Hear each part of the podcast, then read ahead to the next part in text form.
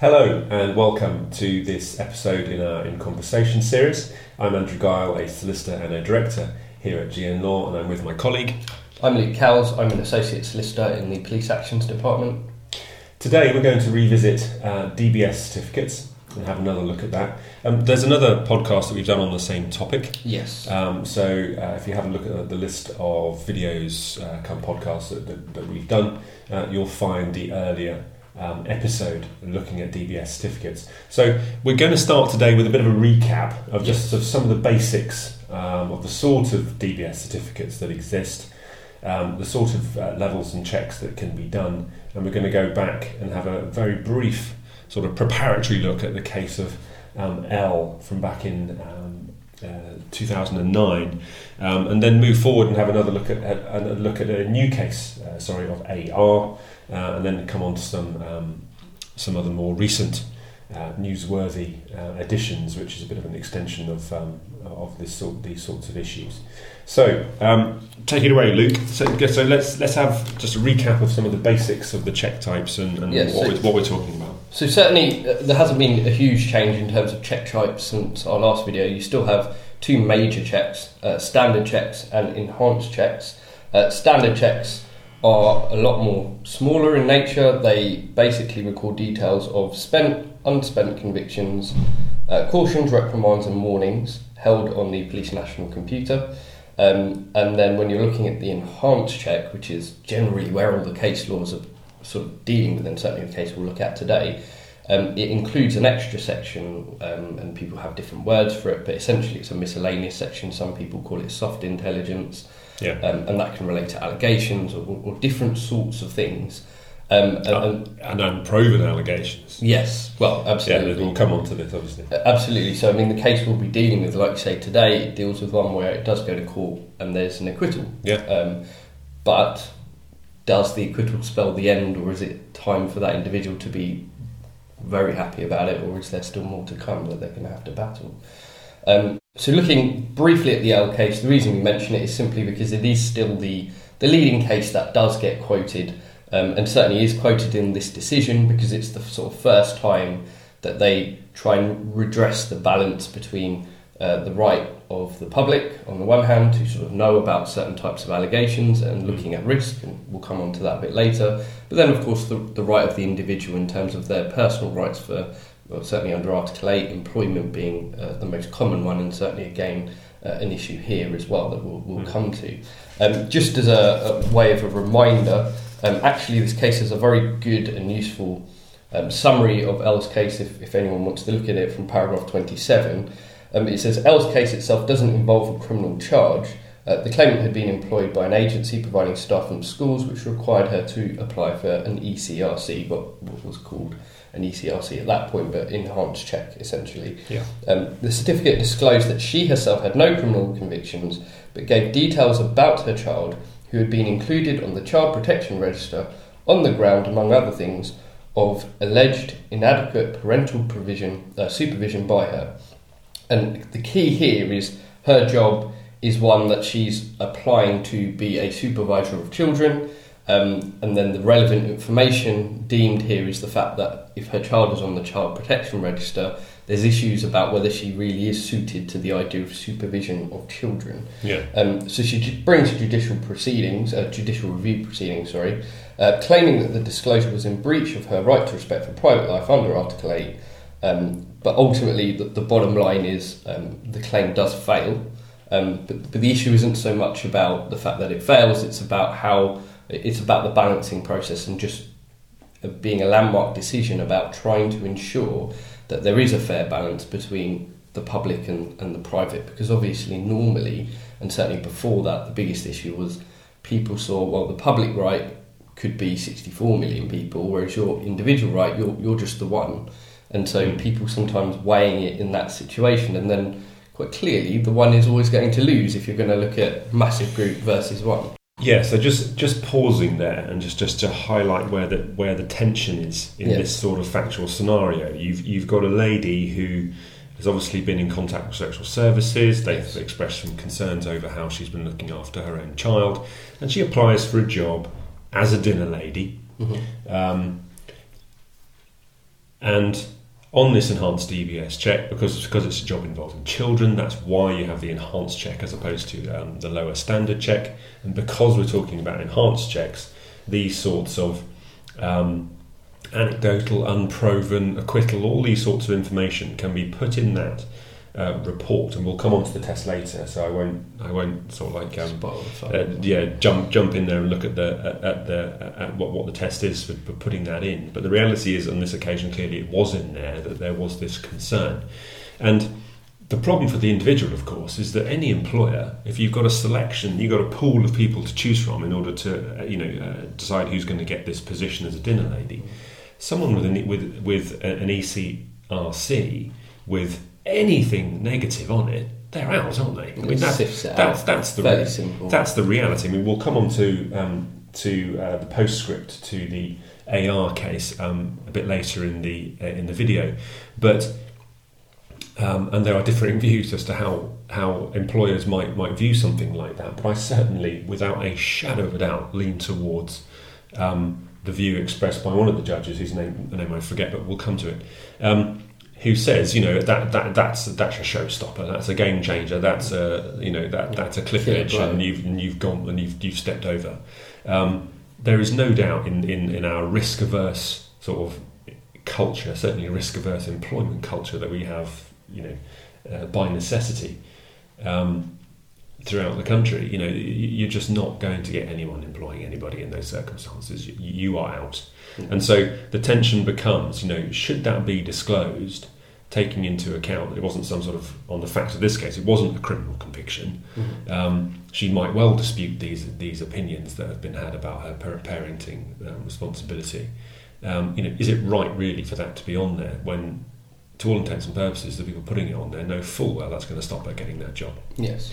Um, and I suppose specifically on the facts of this case, you could also have an argument. I, I, I'm, I don't recall whether it actually came up, um, but the extent to which dinner ladies actually supervise the children. I mean, they're, they're, they're serving them meals, and they might actually go around and collect plates, tidy up. I suppose they might have those sorts of duties as well, so where they might come into more contact with Well, I children. think, but and certainly some who might be in the playground, if you like, supervising what's going on in that regard. Yeah, if they've got those duties as well, I suppose, then, yeah, Depending on- then yeah, then, then there will be a lot, a lot more contact and direct, direct supervision. Yeah. So those are the tensions. This, Yeah. this is why they matter because you know anybody, you know, listening to this um, podcast, watching this video, could find you could find yourself in a situation where you have a neighbour dispute or whatever, a problem in the family. Someone makes an entirely fictitious, malicious allegation against you of a variety of different things, but it could include sexual assault, sexual offences, Mhm. these sorts of things.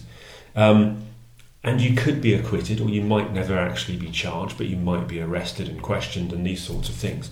And on an, and on, a, on an enhanced DBS check, on one of these enhanced um, certificates, there is a real danger that that information will appear in this soft intelligence section. Yes. Um, and they might be entirely false, entirely fictitious. Um, and yet, they may well stop you getting a job.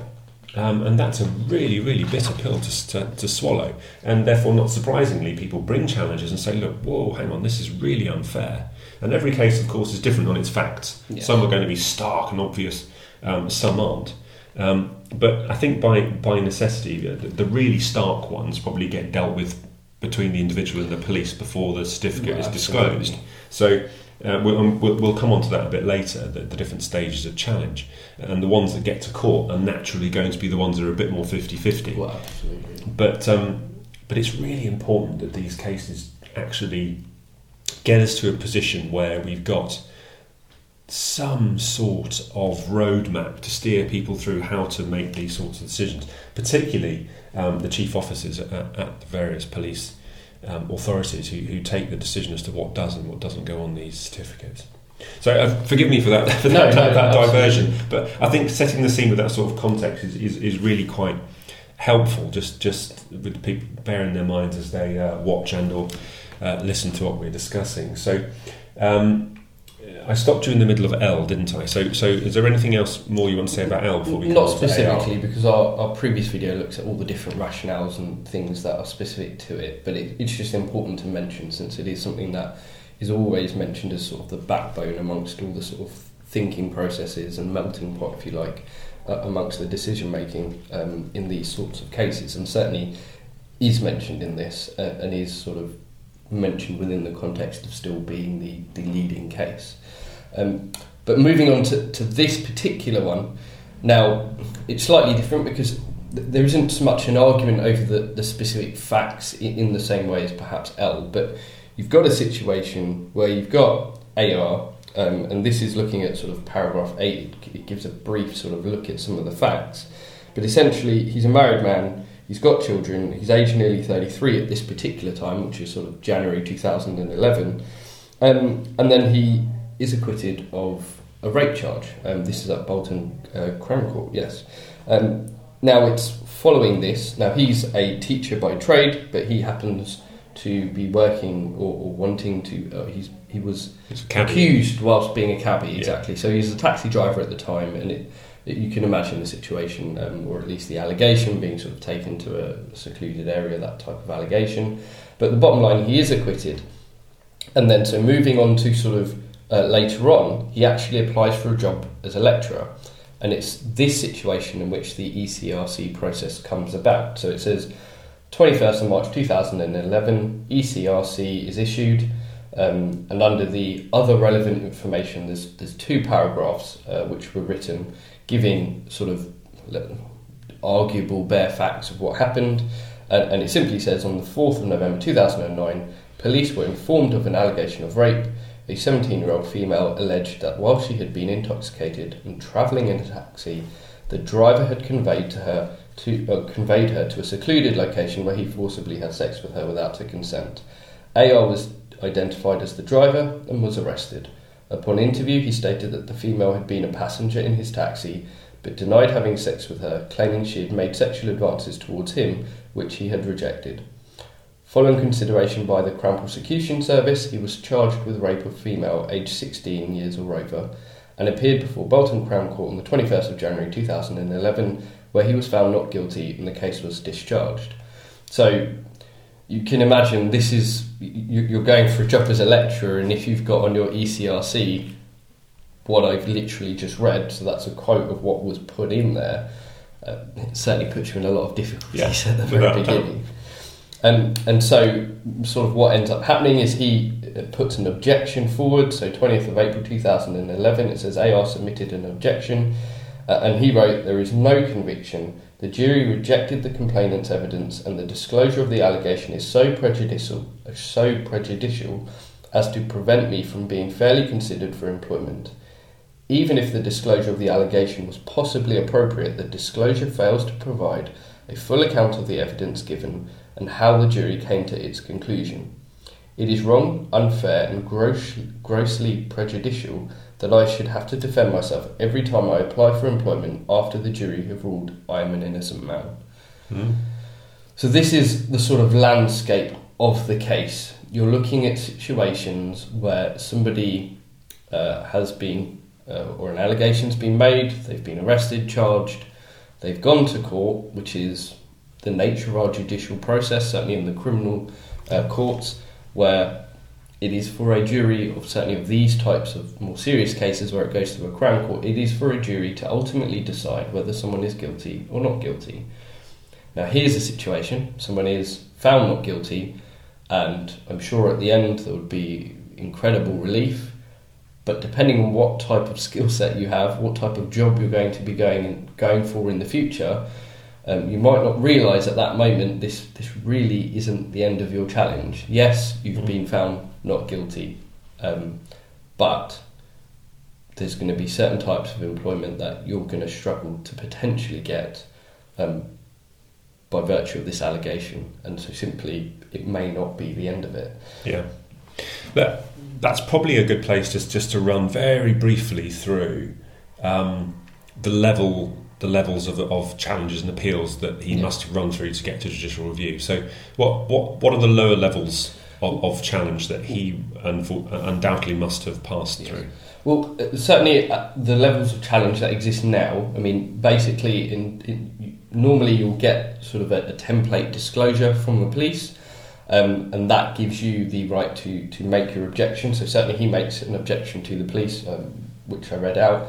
The police then have the choice to either amend it, uh, amend your certificate, uh, delete it from the certificate, or, or you know hold on to the, the viewpoint they took at, at the outset. Um, certainly that's what happens here. But then what happens after that point? So you've initially tried to essentially appeal it to the police. The police have said no and refuse. Then you can go to what's called the independent monitor, which is an independent body. They will look at much of the same uh, viewpoints, but ultimately it, is an independent sort of viewpoint. Again, similar situation, they can delete it, amend it, or, or not change it at all. And then, if the independent monitor uh, hasn't agreed in changing it, um, then judicial review is your, your your next process, and this is where this comes into play. Um, the yep. judicial review itself is actually against, uh, you know, the Greater Manchester Police and sort of the rationale put forward by them. Um, but essentially, judicial review being that that standardised sort of public challenge against the public bodies making an opinion, uh, and you looking at certain types of grounds in which you can bring those challenges. Yeah.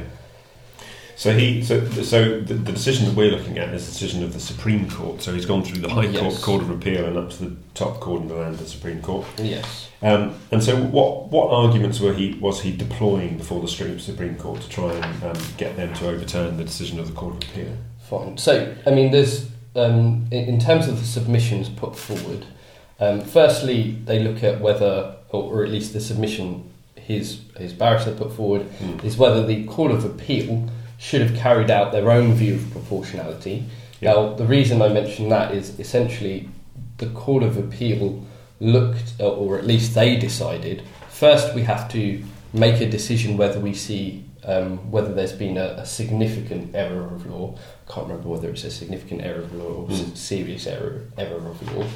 Um, only if we identify that there's been um, this significant error of law, do we then have to carry out our own proportionality test? So um, the viewpoint uh, his um, you know he was taking in this situation is that that's too narrow a test to say significant or serious error of law is such a narrow restrictive situation. Significant error of principle.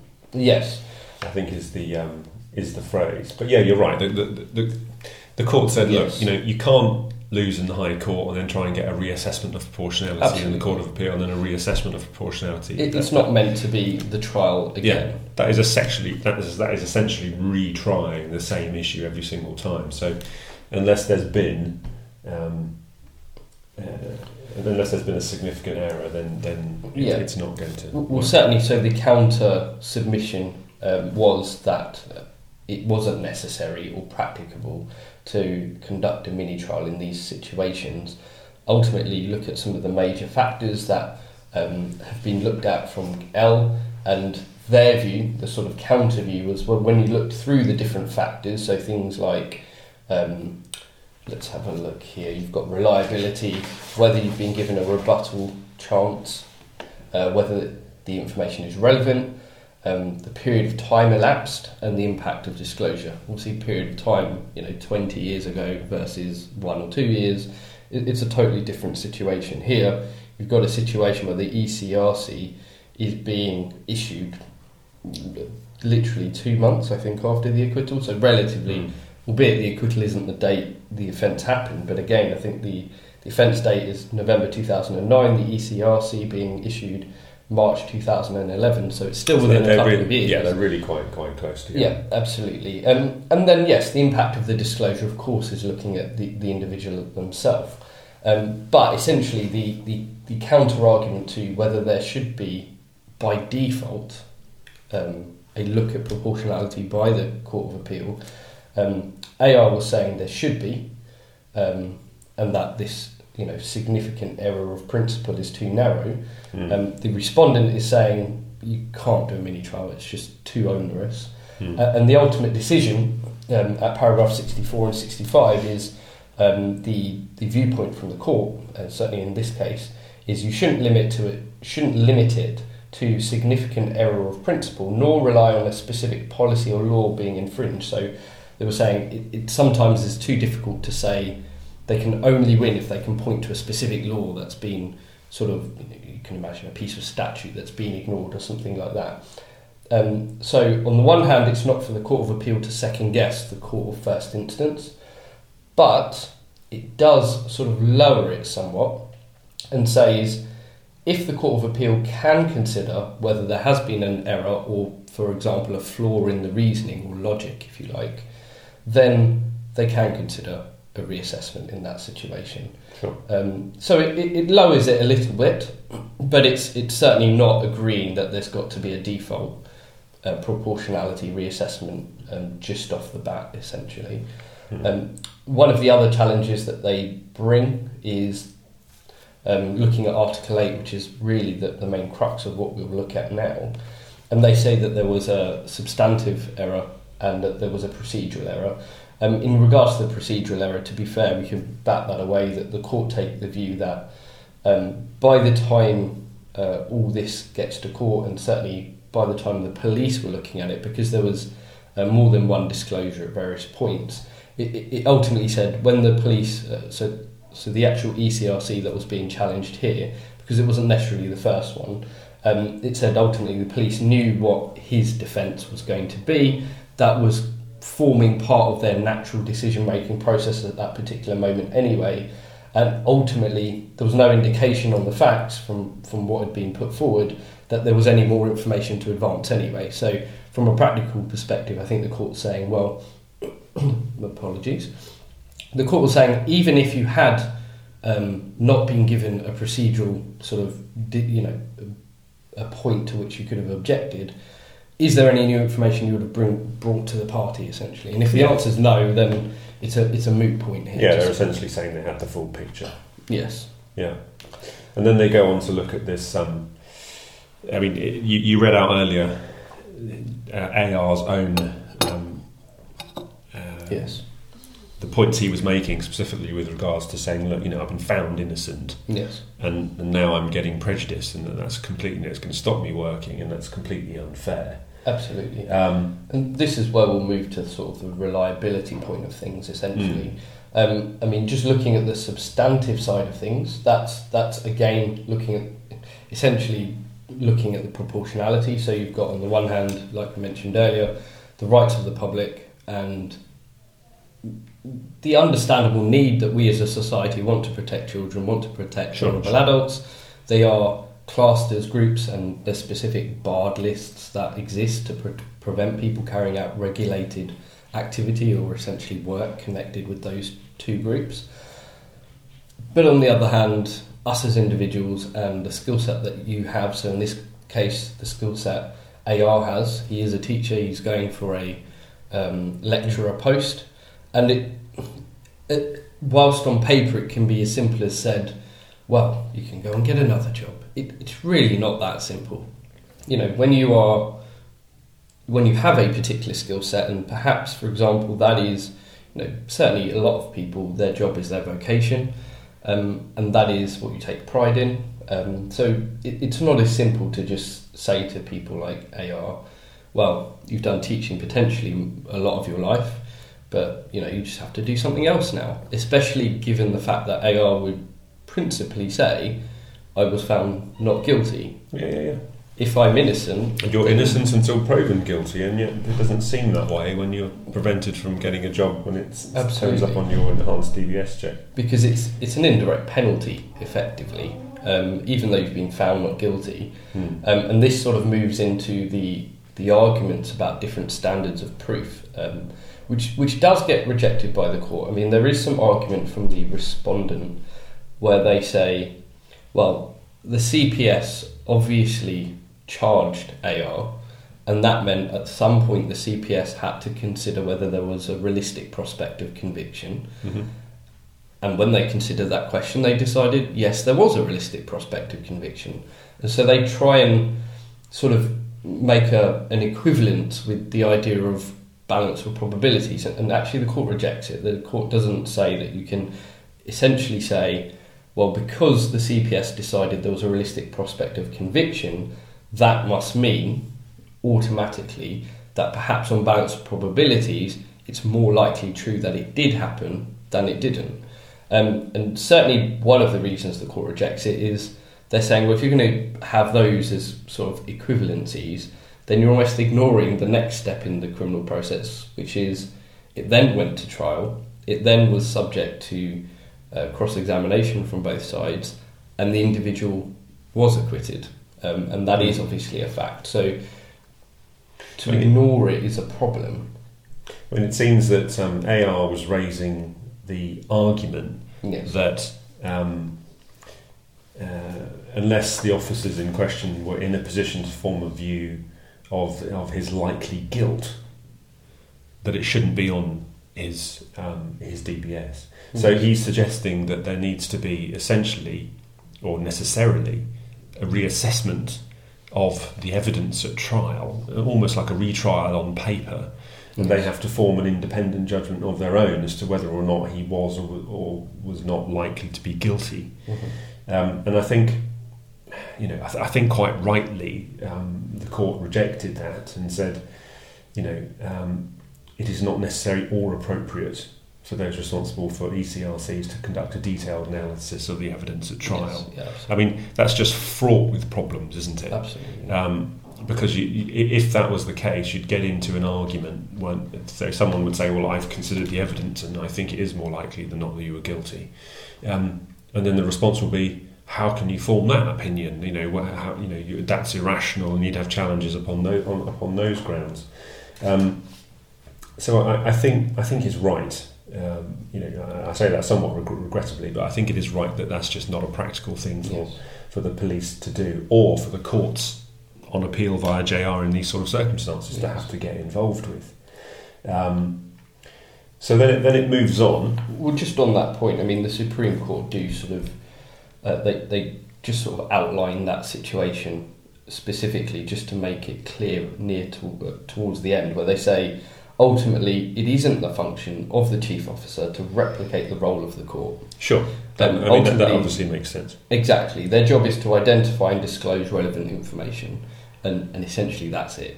You know, identify information and disclose it if it's relevant, and you know all the different considerations are had. You have a right to challenge it, and you know that's the process that exists. Yeah. Uh, and you may succeed, you may unfortunately fail, and certainly, obviously, we'll get to some of the reasons, but um, in this situation, it, it does fail.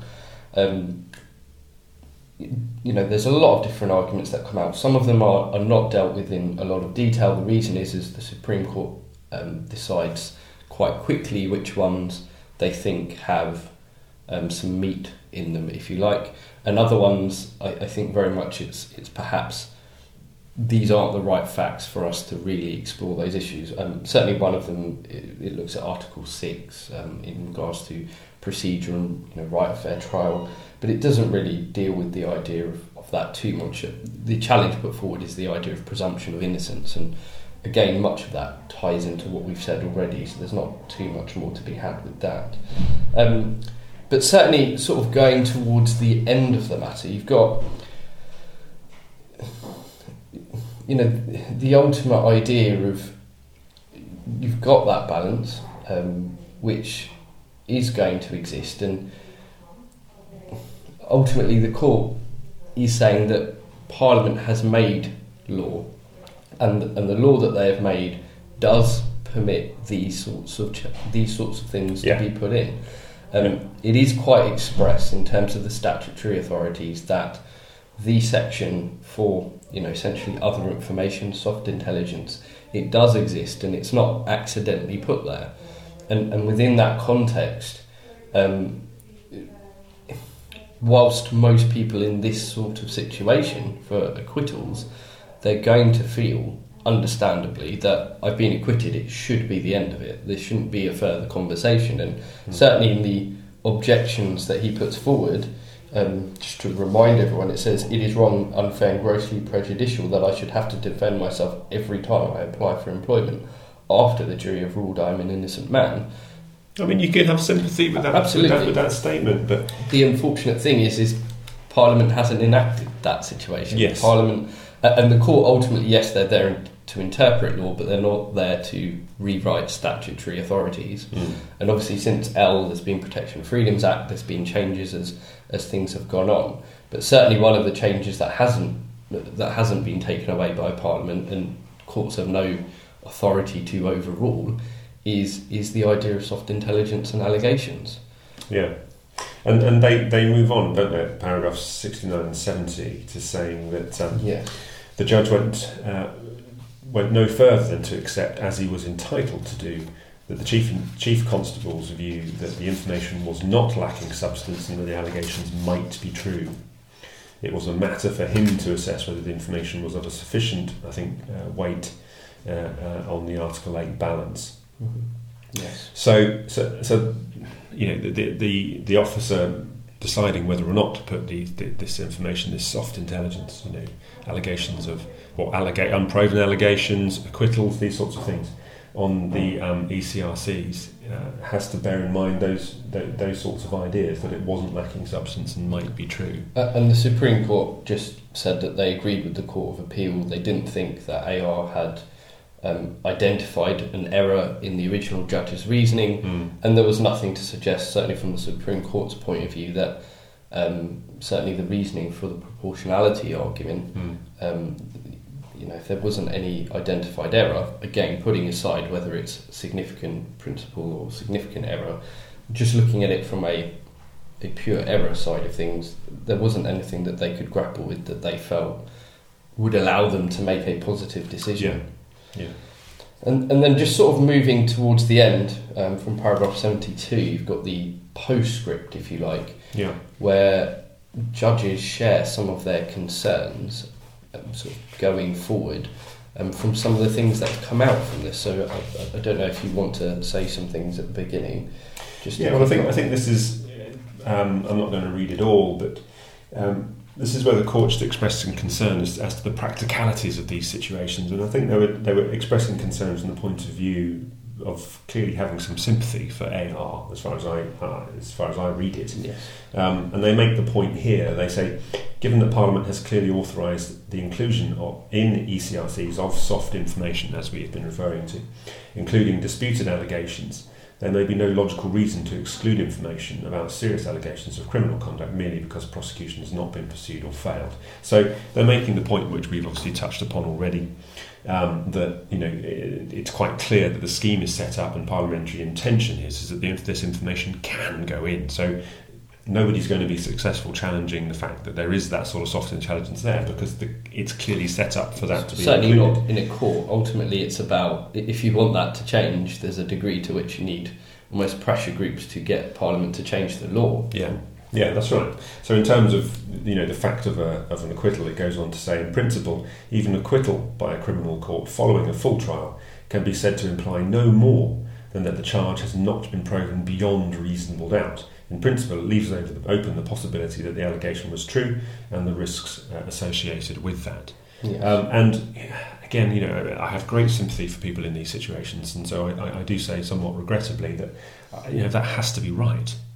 Um, and it, but but it goes on to make to make some further points, which I, I think are quite quite important. He, and, and he says, however, I am concerned by the lack of information about how an ECRC is likely to be treated by potential employers in any such case.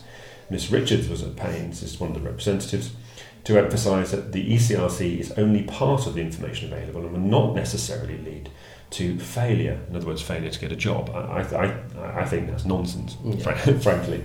Uh, and, and, and he goes on to say, on the other hand, um, Lord Neuberger, I think quite correctly, assumed um, that an adverse ECRC would be a killer blow for an application uh, for a sensitive post, and that must be right. Yes. I mean, that, that has to be right. Certainly, the difficulty they have is there's no way of obtaining accurate statistics as to whether it's having an effect, whether it's had an effect or not. Um, certainly, the government can't really obtain any sensible statistics of that sort. Employers aren't Yeah. going to start, you know, sort of creating tick lists of this sorts of Yeah. things. I mean, it does mention that you know there's concern that there's no clear guidance as to what weight should be given to an acquittal in different circumstances. Yeah, Um, and I think certainly the court were taking the view that surely at this stage there should be some sort of guidance note that says in acquittal situations, which is actually arguably better than cases such as L, Because in an acquittal situation, arguably, It's been, had someone it's been yeah, tested. It's been tested exactly. Yeah. Um, and so, you know, surely there's got to be some sort of guidance note which tells chief officers this is how to consider those cases. This is the weight to attach to it, Yeah. rather than leaving it to a sort of open-ended uh, Yeah. viewpoint. And that, that's got to be right. In fact, his final comment in, in paragraph 76, which I'll read as well, he said, These issues require further consideration outside the scope of this appeal. Careful thought needs to be given to the value in practice of disclosing allegations which have been tested in court and which have led to acquittal. The figures noted above um, show that the number of ECRCs relating to acquittals um, represent a very small proportion of the whole.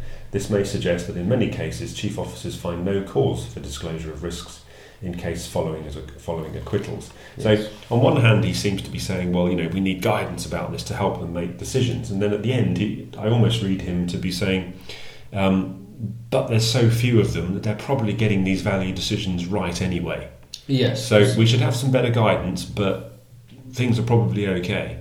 Um, if that's not clear, what, what, just just to phrase it another way, he's saying, "Well, there are so many, there are so few." Sorry, um, completely the opposite. So few um, cases in, involving disputes regarding disclosure of acquittals that, that it's highly likely that there is only a very small number of acquittals from a bigger pool of acquittals which are not put on um, ECRCs.